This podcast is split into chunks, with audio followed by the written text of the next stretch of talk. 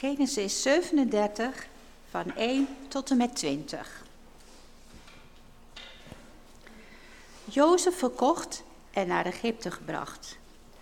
Jacob vestigde zich in Canaan, het land waar ook zijn vader gewoond had. Dit is de geschiedenis van Jacob en zijn nakomelingen. Jozef, die inmiddels 17 jaar was, weide gewoonlijk samen met zijn broers de schapen en geiten. Hij hield de zonen van zijn vaders vrouwen, Bilha en Zilpa.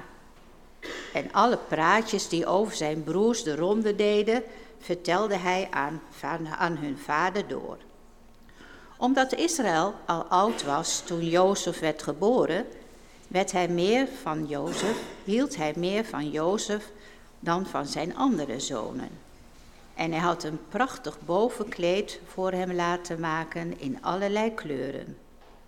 De broers zagen wel dat hun vader het meest van Jozef hield. Daarom konden ze Jozef niet uitstaan en kon er geen vriendelijk woord voor hem af. Op een keer had Jozef een droom. Toen hij die aan zijn broers vertelde, kregen ze een nog grotere hekel aan hem. Moeten jullie nu eens horen wat ik heb gedroomd, zei hij. We waren op het land schoven aan het binden en toen kwam mijn schoof overeind en bleef rechtop staan. En jullie schoven gingen om die van mij heen staan en bogen daarvoor. Zijn broers zeiden, dacht je soms koning over ons te worden? Wil je over ons heersen?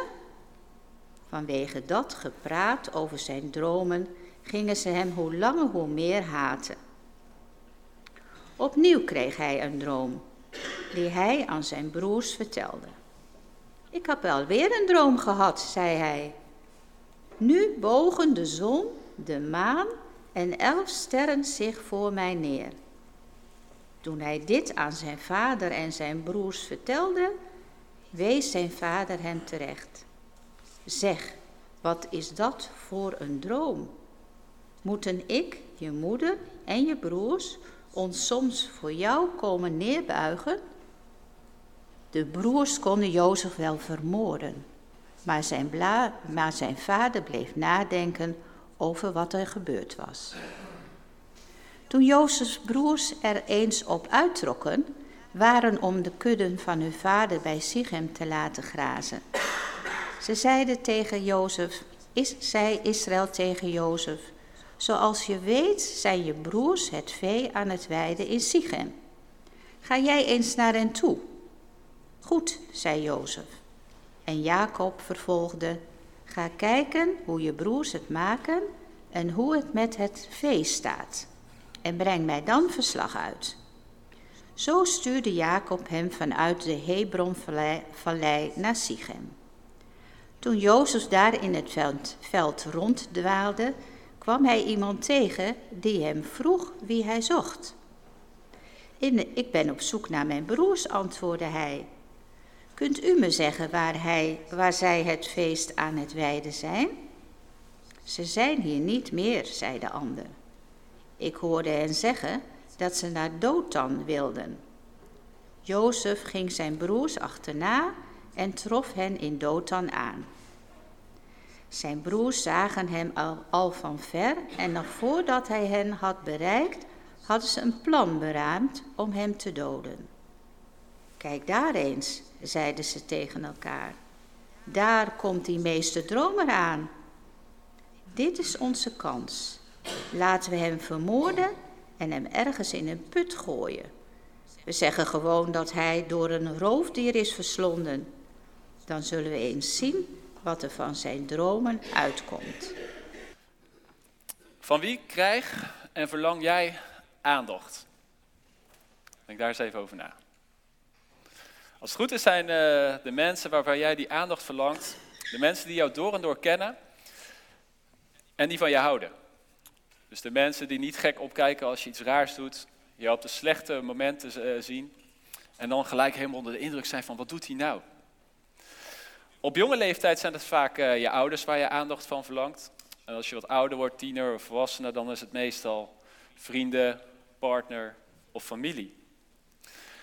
het is heel belangrijk om zulke mensen te hebben in je leven. Want wanneer je aandacht krijgt, dan weet je dat je de moeite waard bent. Dat je gezien wordt. Maar wat gebeurt er als de mensen die jou normaal altijd aandacht geven, jou opeens afwijzen?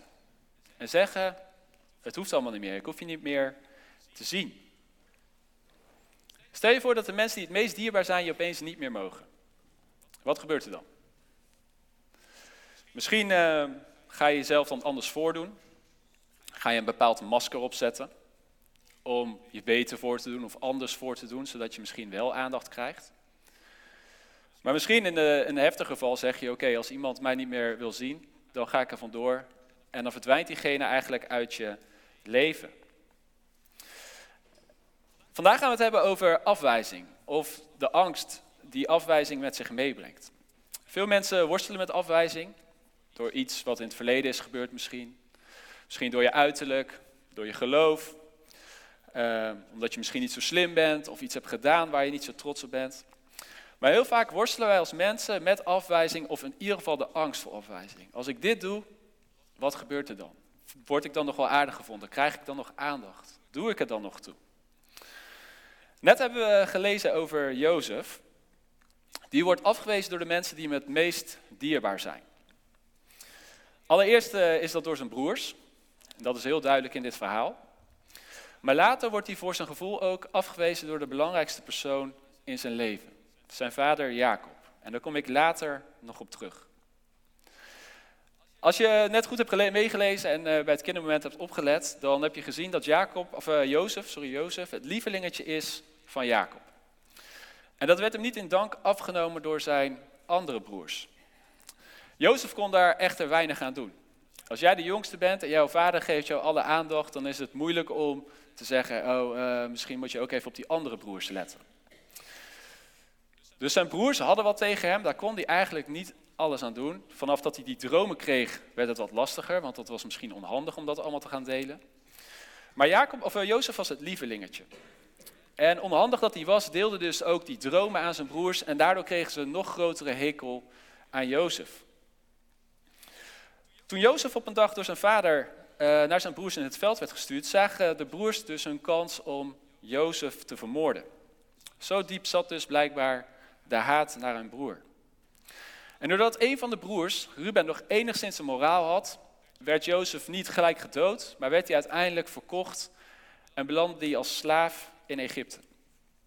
En in Egypte beleeft Jozef eigenlijk zijn dieptepunt in zijn leven. Hij belandt uh, onterecht in de gevangenis nadat hij valselijk is beschuldigd.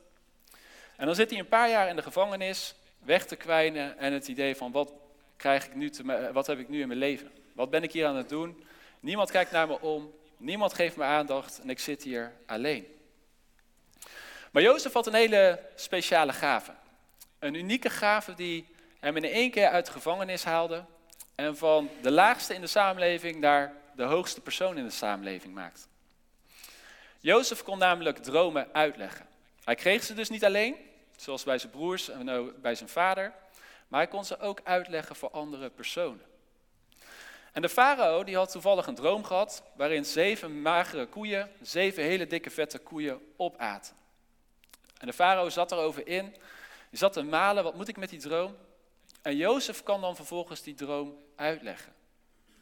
En hij vertelt dat er zeven jaren van overvloed zullen komen waarin er heel veel eten zal zijn, maar die zullen worden gevolgd, of, uh, ja, gevolgd door zeven jaren van extreme hongersnood. En Jozef raadt dan aan om graanschuren aan te leggen, zodat er uh, de tijd van hongersnood kan worden overbrugd. De farao is zo onder de indruk van Jozef dat hij Jozef uit de gevangenis laat halen en onderkoning in Egypte maakt. Dus van slaaf naar de allerhoogste, alleen de farao nog boven je. En Jozef kreeg alle macht van de farao toegewezen. Hij zei, jij hoeft alleen aan mij verantwoording af te leggen en voor de rest doe je in principe maar wat jij denkt dat goed is.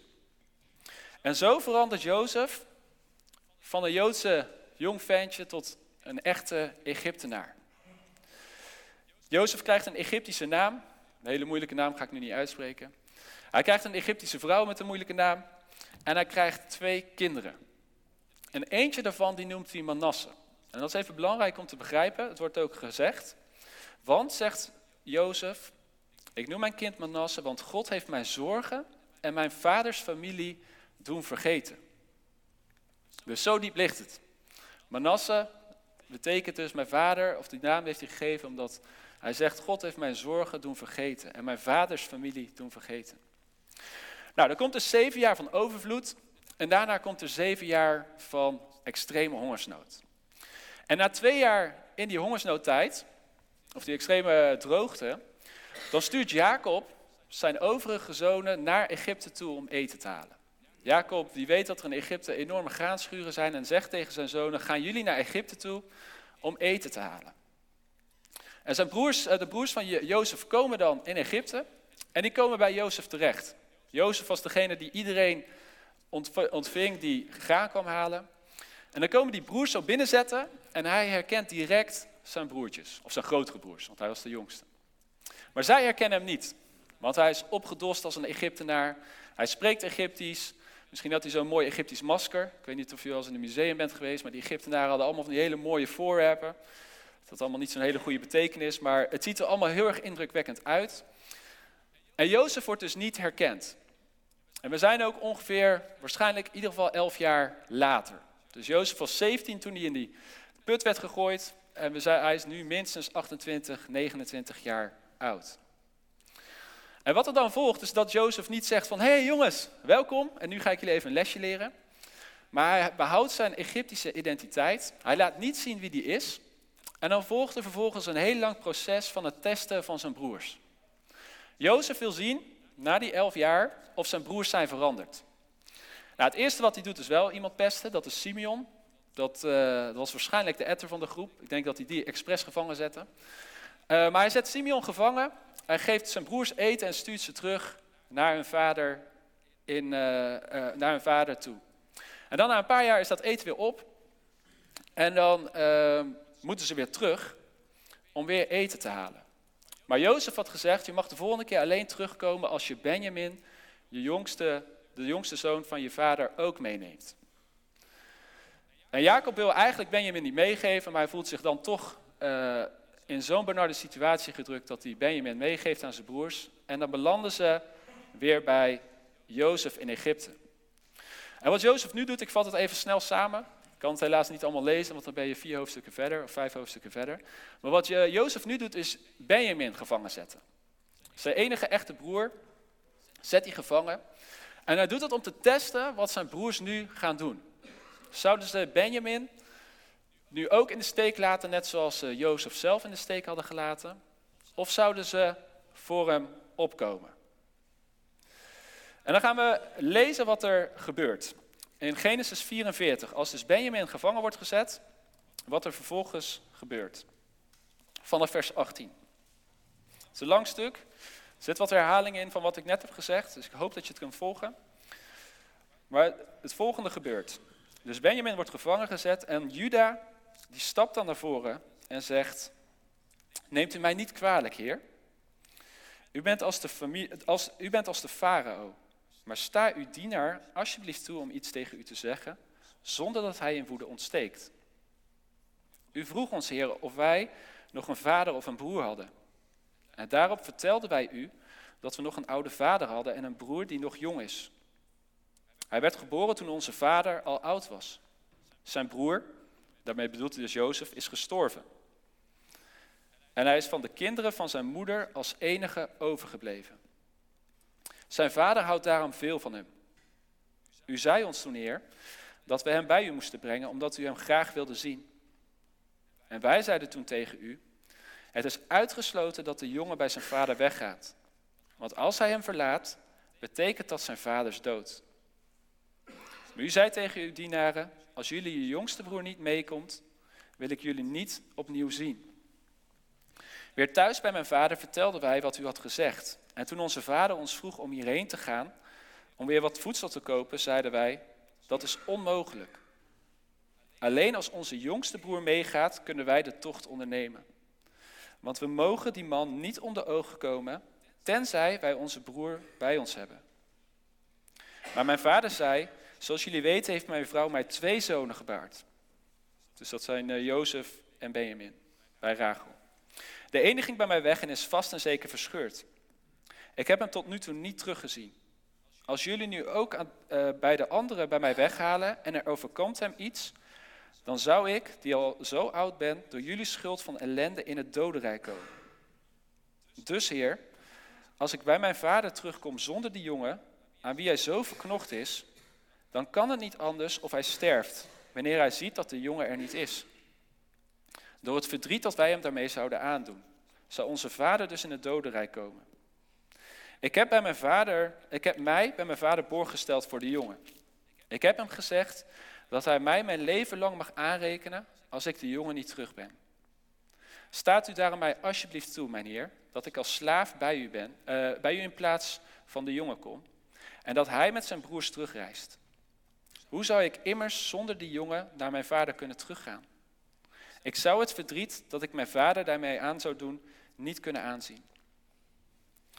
Toen kon Jozef zich niet langer goed houden tegenover alle die daar bij hem waren. Laat iedereen weggaan, zei hij. En zo was er niemand bij Jozef toen, zijn broers, uh, toen Jozef zijn broers vertelde wie hij was. Hij barstte in tranen uit en huilde zo luid dat de Egyptenaren het hoorden en dat het ook in het paleis van de farao te horen was. En hij zei tegen zijn broers, ik ben het, Jozef. Leeft mijn vader nog? Zijn broers waren niet in staat om antwoord te geven. Ze waren verlamd van schrik. Heel bijzonder stukje. Wat er uitkomt. In plaats van dus Benjamin op te geven, zoals ze bij Jozef hadden gedaan, komt Juda dus naar voren als Benjamin wordt opgepakt. En die biedt zijn eigen leven aan aan Jozef en zegt: Neem mij maar gevangen in plaats van mijn kleine broer. Jozef heeft nu gezien dat zijn broers zijn veranderd. En zeker Juda. Dat was ook belangrijk voor hem. Want Juda was degene die eigenlijk ervoor gezorgd had dat Jozef in Egypte was beland. Juda had gezegd: Waarom zouden we überhaupt eigenlijk onze broer vermoorden? We kunnen hem beter verkopen. En dat was niet uit medelijden, maar dat was zodat ze er nog wat aan over zouden eh, houden. Doden betekent je hebt niks. Verkopen betekent houden in ieder geval nog wat geld aan over.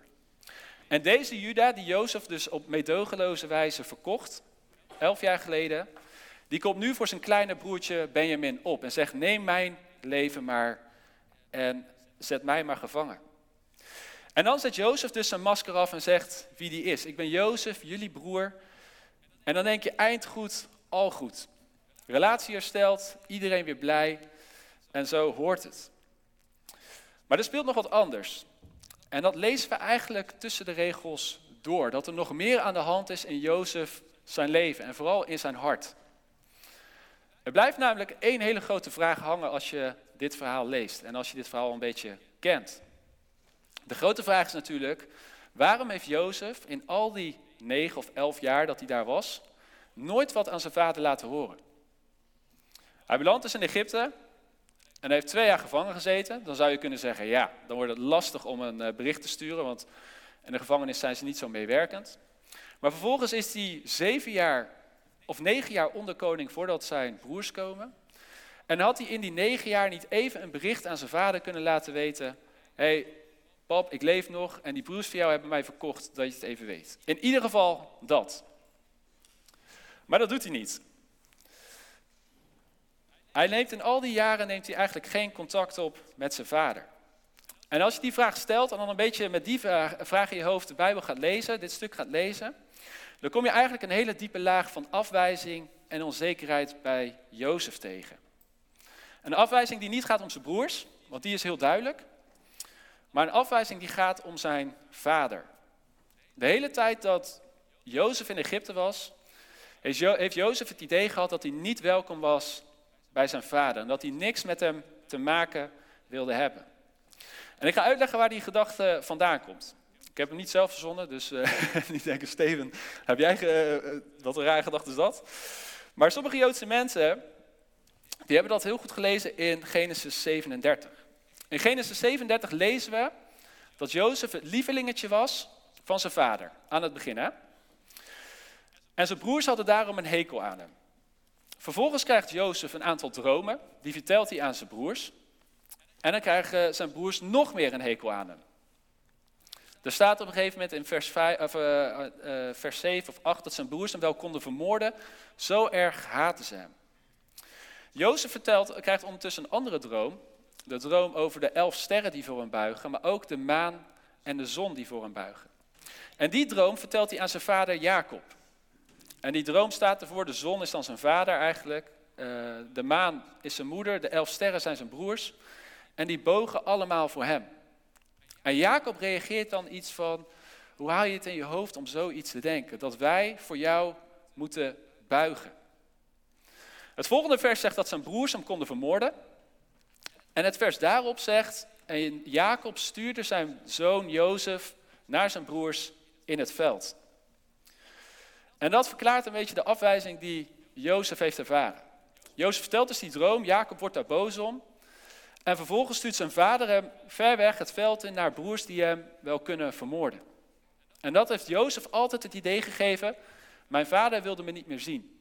Of misschien zelfs mijn vader wilde mij dood hebben. Als hij mij naar zijn broer stuurt die mij willen doden, dan wil je waarschijnlijk niks meer met mij te maken hebben. Dat is de gedachte die Jozef eigenlijk al die tijd in Egypte heeft gehad. En dat is natuurlijk niet wat Jacob dacht. Jacob had niet zoiets van, ik stuur je naar je broers, ik wil je dood hebben. Het probleem is alleen dat Jozef dat niet wist. Jozef was, of Jacob was al oud. Uh, waarschijnlijk wist hij niet eens heel goed wat er allemaal gaande was onder zijn kinderen. En het probleem met Jacob was dat Jacob niet de meest sensitieve persoon was. Je ziet het aan de, zijn zoons. Zijn zoons voelen zich benadeeld door, zijn door hun vader. Alleen Jozef wordt voorgetrokken. Maar Jozef, Jacob was ook niet de meest sensitieve persoon als het ging om zijn vrouwen. Hij hield meer van Rachel. Hij hield minder van Lea. En dat hadden zijn broers, of uh, zijn zonen hadden dat door. En Jacob, die ging daar gewoon op niet zo'n handige manier mee om. Maar hij had nooit het idee gehad om Jozef af te wijzen. Hij kon niks met die droom. Hij vond dat een rare droom. Hij dacht er wel over na, maar was het natuurlijk niet mee eens. Maar hij heeft nooit het idee gehad van laat ik Jozef vermoorden door zijn broers. Alleen Jozef wist dat dus niet. Jozef heeft niet de Bijbel bij zich en die leest even gewoon door. Ziet, oh wacht even, dat valt allemaal wel mee. Jozef zat daar al die tijd in Egypte met het idee dat zijn broers hem haten en dood wilden hebben. En dat zijn vader ook hem had afgewezen. En dat is de reden waarom Jozef eigenlijk nooit contact zocht met zijn vader. En waarom Jozef in één keer van een Israëliet zo veranderde in een Egyptenaar. Met een heel mooi masker, met een heel mooi opgedost outfit. Uh, allemaal van die plamuur op zijn gezicht, weet je wel, zoals een Egyptenaar eruit ziet. En in één keer van een persoon die geen aandacht meer kreeg door zijn broers, door zijn vader, naar een persoon die alle aandacht kon opeisen in Egypte. En daarom noemde hij dus ook zijn kind Manasse. God heeft mijn zorgen en mijn vader en mijn vaders familie eigenlijk doen vergeten. En wat is nou het bijzondere? Pas in Genesis 44, in het verhaal wat we net hebben gelezen, dan komt Jozef er pas achter dat zijn vader hem helemaal niet had afgewezen. Dus Jozef liet Benjamin oppakken om zijn broers te testen van hoe, hoe denken jullie nu over mij? Of tenminste, hoe denken jullie over je broertje? Zijn jullie veranderd? En wat er vervolgens gebeurt is dat Juda dus een heel emotioneel betoog houdt en daarin ook vertelt hoe zijn vader denkt over Benjamin, maar ook vertelt over het verdriet wat hij heeft over het verlies van Jozef. En in dat stuk lazen we, of we lazen we dat Juda zei, mijn vader kan het niet hebben als hij nog een andere zoon verliest. Want de oudste is hij kwijtgeraakt en heeft hij nooit meer teruggezien. En daar heeft hij zoveel verdriet van. En pas op dat moment valt eigenlijk voor Jozef het kwartje. Op dat moment eh, realiseert Jozef zich pas, hé hey, wacht eens even, mijn vader heeft mij niet moedwillig weggestuurd naar mijn broers omdat hij nooit meer me wilde zien. Maar mijn vader heeft oprecht verdriet van, mijn, eh, van het feit dat ik nooit ben teruggekomen. En mijn vader denkt dat ik dood ben. En heeft daar verdriet over.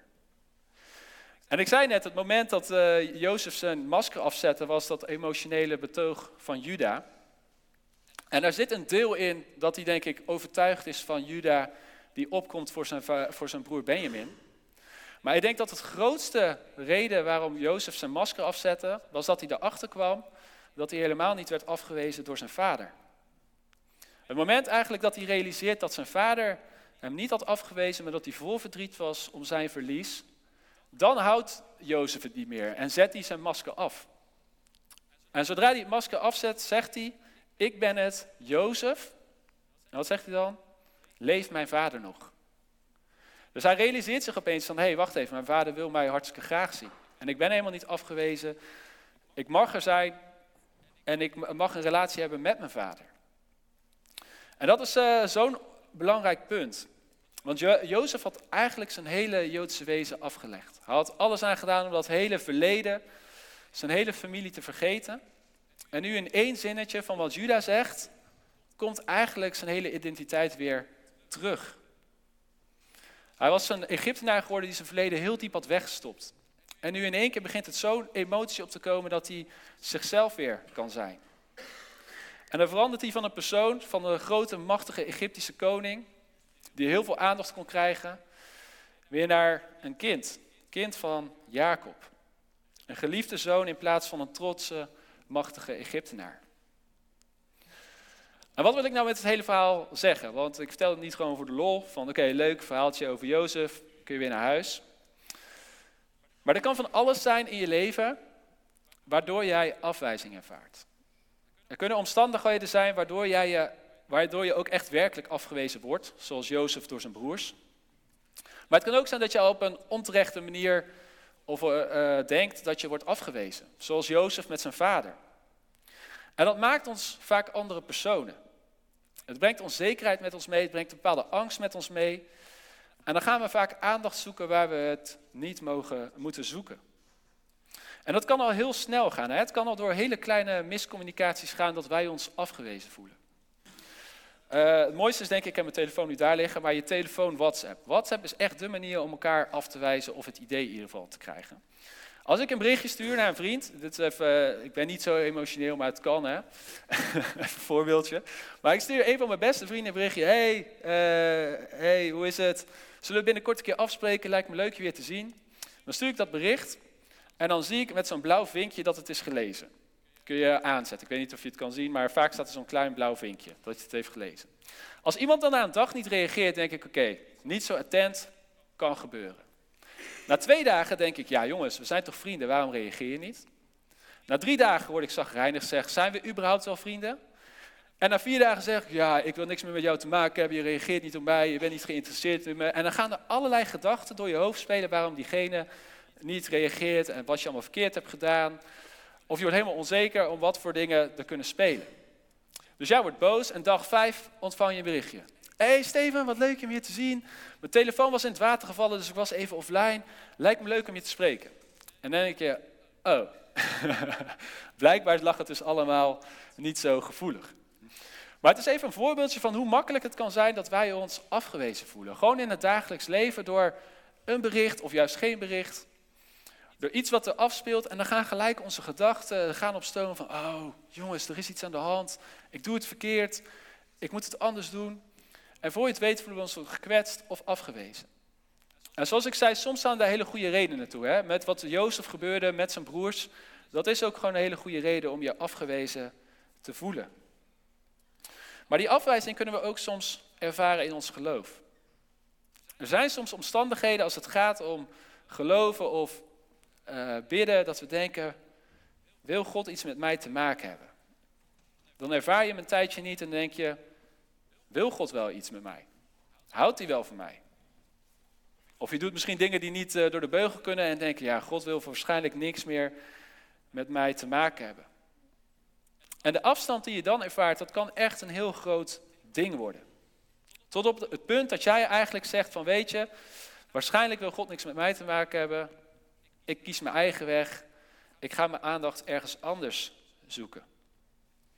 En net zoals Jozef wordt dan je identiteit van een kind van God, wordt dan de identiteit dat je zo'n machtige Egyptenaar wordt. Of je zoekt je identiteit ergens anders in, waar je wel zogenaamd denkt aandacht te vinden. Maar zo werkt het niet bij God. God wijst ons niet af. Zoals Jacob ook Jozef niet afwees, ook al was hij misschien niet altijd met hem eens, wijst God ons ook niet af. En wij kunnen wel wegrennen voor God en we kunnen zeggen, nou weet je, ik zoek mijn aandacht ergens anders wel. Maar we hebben wel zijn aandacht nodig. En die gaan we ook niet ergens anders vinden. Misschien wel tot op een bepaalde hoogte. Ik geloof dat we ons hart met heel veel aandacht overal kunnen vullen. Maar nooit helemaal. Er is altijd een plek in ons hart die alleen door God gevuld kan worden.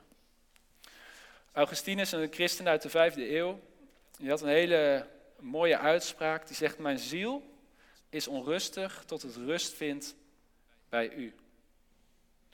Als je weet dat je bij God hoort, heb je eigenlijk al die andere identiteiten die we onszelf opleggen, of al die maskers die we onszelf opzetten, eigenlijk helemaal niet nodig. We hoeven geen prestaties te leveren, we hoeven niet aan een bepaalde uh, factor van leukheid of grappig of bepaalde standaard te voldoen om zijn aandacht te krijgen. Zoals we vaak wel in deze wereld moeten hebben. En dat is belangrijk om te beseffen. Bij God zijn we welkom en we zijn zijn kinderen. We hebben net uh, de wetlezing uit Romeinen 8 gedaan. En Romeinen 8, vers 1, dat hebben we niet gelezen. Maar daar staat in Christus Jezus is er geen veroordeling meer. Ik kan ook lezen, er is geen afwijzing meer. In Christus Jezus is er geen afwijzing meer. Hoeveel reden er misschien ook voor is. Ik denk dat God best wel veel redenen heeft om ons af te wijzen. Maar de Bijbel zegt, Paulus zegt dat er in Christus Jezus geen afwijzing meer is voor ons en geen veroordeling. Toen Jezus op aarde rondliep, gaf hij alles en iedereen aandacht die dat wilde. En die daarom vroeg. Maar in de Bijbel zien we ook dat Jezus in de evangelie maar op één plek tegelijk kon zijn. Mensen wilden zijn aandacht, maar ze stonden met hele mensenmassa's stonden ze zijn aandacht te vragen. En hij gaf het aan ieder, maar hij kon nooit overal tegelijk zijn. En nu Jezus in de hemel is, en toen hij naar de hemel opsteeg, toen zei hij, ik zal mijn geest sturen en die zal jullie laten zien uh, wie ik ben. En net hebben we ook gelezen uit uh, Romeinen 8, vers 12, dat de geest van God ons overtuigt dat we zijn kinderen zijn. Dat hij er ons van overtuigt dat we ertoe doen en dat we ook gezien worden. En God schenkt eigenlijk door zijn Heilige Geest aandacht aan iedereen die dat wil. Gods Geest overtuigt ons dat we kinderen van God zijn en verbindt ons met de Vader. En dat lezen we dan vaak en dan in ons hoofd zeggen we van, oh ja, dat is waar. Maar vaak is het lastiger om dat met ons hart zo te beseffen. Ik was uh, twee weken geleden op zondag was ik in Londen uh, voor een conferentie van de Alpha-cursus. Ik weet niet wie allemaal de Alpha-cursus heeft gevolgd. Ehm, maar de Alpha-cursus uh, heb je met die filmpjes waarin het christelijk geloof wordt uitgelegd. En ik was in de kerk waar die filmpjes zijn opgenomen. Dus voor mij een beetje heilige grond. Ik ben heel erg Alpha-fan, dus ik vond het geweldig om daar te zijn. En we waren daar in de dienst. En op een gegeven moment werd er een oproep gedaan om voor je te laten bidden. En dan mocht je naar voren komen, kon je voor je laten bidden. En ik had me van tevoren voorgenomen, oké, als er zo'n oproep komt, dan ga ik wel naar voren. Want ik ben zo iemand die dan zoiets van, ja, heb ik geen zin in, en dat is allemaal gedoe, dit en dat. Maar ik dacht, ik ga het wel gewoon doen, want waarom ook niet, weet je wel? Dat kan helemaal geen kwaad. Dus ik was daar in die kerk, en toen kwam op het einde ook die dienst, die oproep. En ik had me wel gezegd, oké, ik moet niet zo'n hele rare oproep zijn. Hè? Dus iedereen die schizofrenie heeft, moet naar voren komen, dan ga ik niet naar voren. Dat was niet het idee. Maar er was een oproep gedaan om voor je te laten bidden, zodat je vervuld zou worden met Gods geest. En toen dacht ik, ja, kan ik moeilijk nee tegen zeggen. Dus ik ging naar voren, ik liep naar een man toe, ik liep voor mijn bidden. En die man die legde zijn hand op mij. En toen voelde ik toch zoveel opeens van Gods liefde door me heen stromen, dat ik ervan begon te huilen. Gelukkig niet zo hard als uh, Jozef, zou ik me wel een beetje verschamen. die het hele paleis bij elkaar haalde. Maar, er, haalde. maar er kwamen wel echt serieus tranen in mijn ogen. En het is zo'n mooi moment. Als Gods geest jou raakt, dan is het niet alleen je hoofd, maar het is ook je hart dat beseft van, hé, hey, ik ben Gods kind.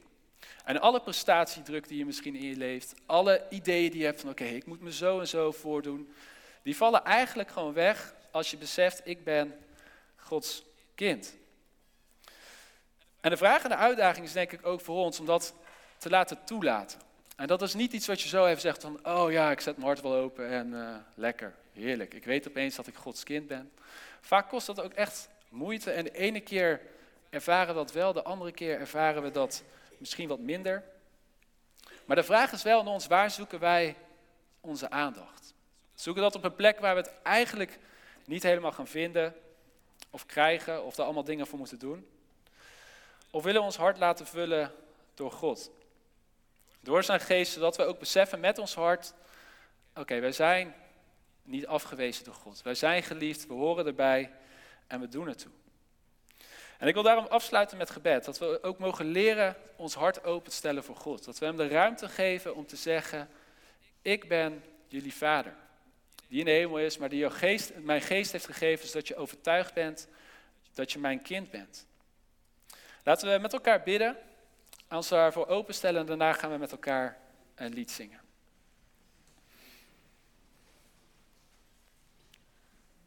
Vader God in de hemel. Heer, dank u wel dat, uh, dat we de verhalen van Jozef mogen leren. Dat we mogen lezen over hoe Juda tot inkeer kwam. Hoe hij opkwam voor zijn broertje. Hoe ook door één woord van Juda Jozef tot het besef kwam dat zijn vader helemaal niet tegen hem was. En vader, hoe mooi is het beeld met Jezus. Uit het geslacht van Juda, die ons laat zien dat de God de Vader, dat u ons lief heeft. Dat u naar de aarde kwam om te laten zien, Heer, dat wij uw kinderen zijn, dat we uw kinderen mogen zijn en dat we door Jezus welkom zijn bij u. Heer, Heer één woord, één aanraking kan ervoor zorgen, Vader, dat we dat ook beseffen. Met ons hoofd, met ons hart, dat we geliefde kinderen zijn. En dank u wel dat, uh, dat u ons niet alleen heeft gelaten. Toen Jezus weer naar de hemel opsteeg, toen hij weer naar u terugging, maar dat we ook uw geest mogen ontvangen. Heer, uw geest die ons ervan overtuigt dat we kinderen van de Allerhoogste Eer zijn. Dat we erfgenamen zijn. Heer, en dat we welkom zijn bij u. En vader, we mogen, dank u wel dat we mogen weten dat er geen veroordeling meer is voor een ieder die gelooft in uw Zoon Jezus Christus. Want alles wat tussen ons en u in staat is weggenomen door uw Zoon en dat we daarom ook uw kinderen mogen zijn. En vader, ik weet ook dat uw Heilige Geest ons vervult in ons hoofd, in ons hart, maar ook in heel ons wezen, met de gedachte dat we kinderen van de Allerhoogste God zijn. Vader, ik weet dat we de liefde mogen ontvangen die we nodig hebben. De genade. En ook de kracht, Vader, om te beseffen dat we kinderen zijn van U. En ik bid ook, Vader, dat het ervoor zal zorgen dat we ook mogen leven als kinderen van God. Dat we ons leven aan U toe mogen wijnen. Dat we onze hoop en onze verlangens naar U mogen richten. En Vader, er zijn vaak zoveel dingen waar wij onze aandacht zoeken. Plekken waar we het eigenlijk niet moeten zoeken. Plekken waar we het niet zullen vinden. En ik bid, Vader, dat wij onze aandacht op U zullen richten. Ons hart op U zullen richten. Vader, dat we mogen weten, Vader, dat U Heer bent boven alles. En dat U tegelijkertijd ons kleine wezentjes allemaal lief heeft. Vader, zo bidden we, kom met uw Heilige Geest. Vul heel ons wezen met uw liefde. In Jezus' naam. Amen.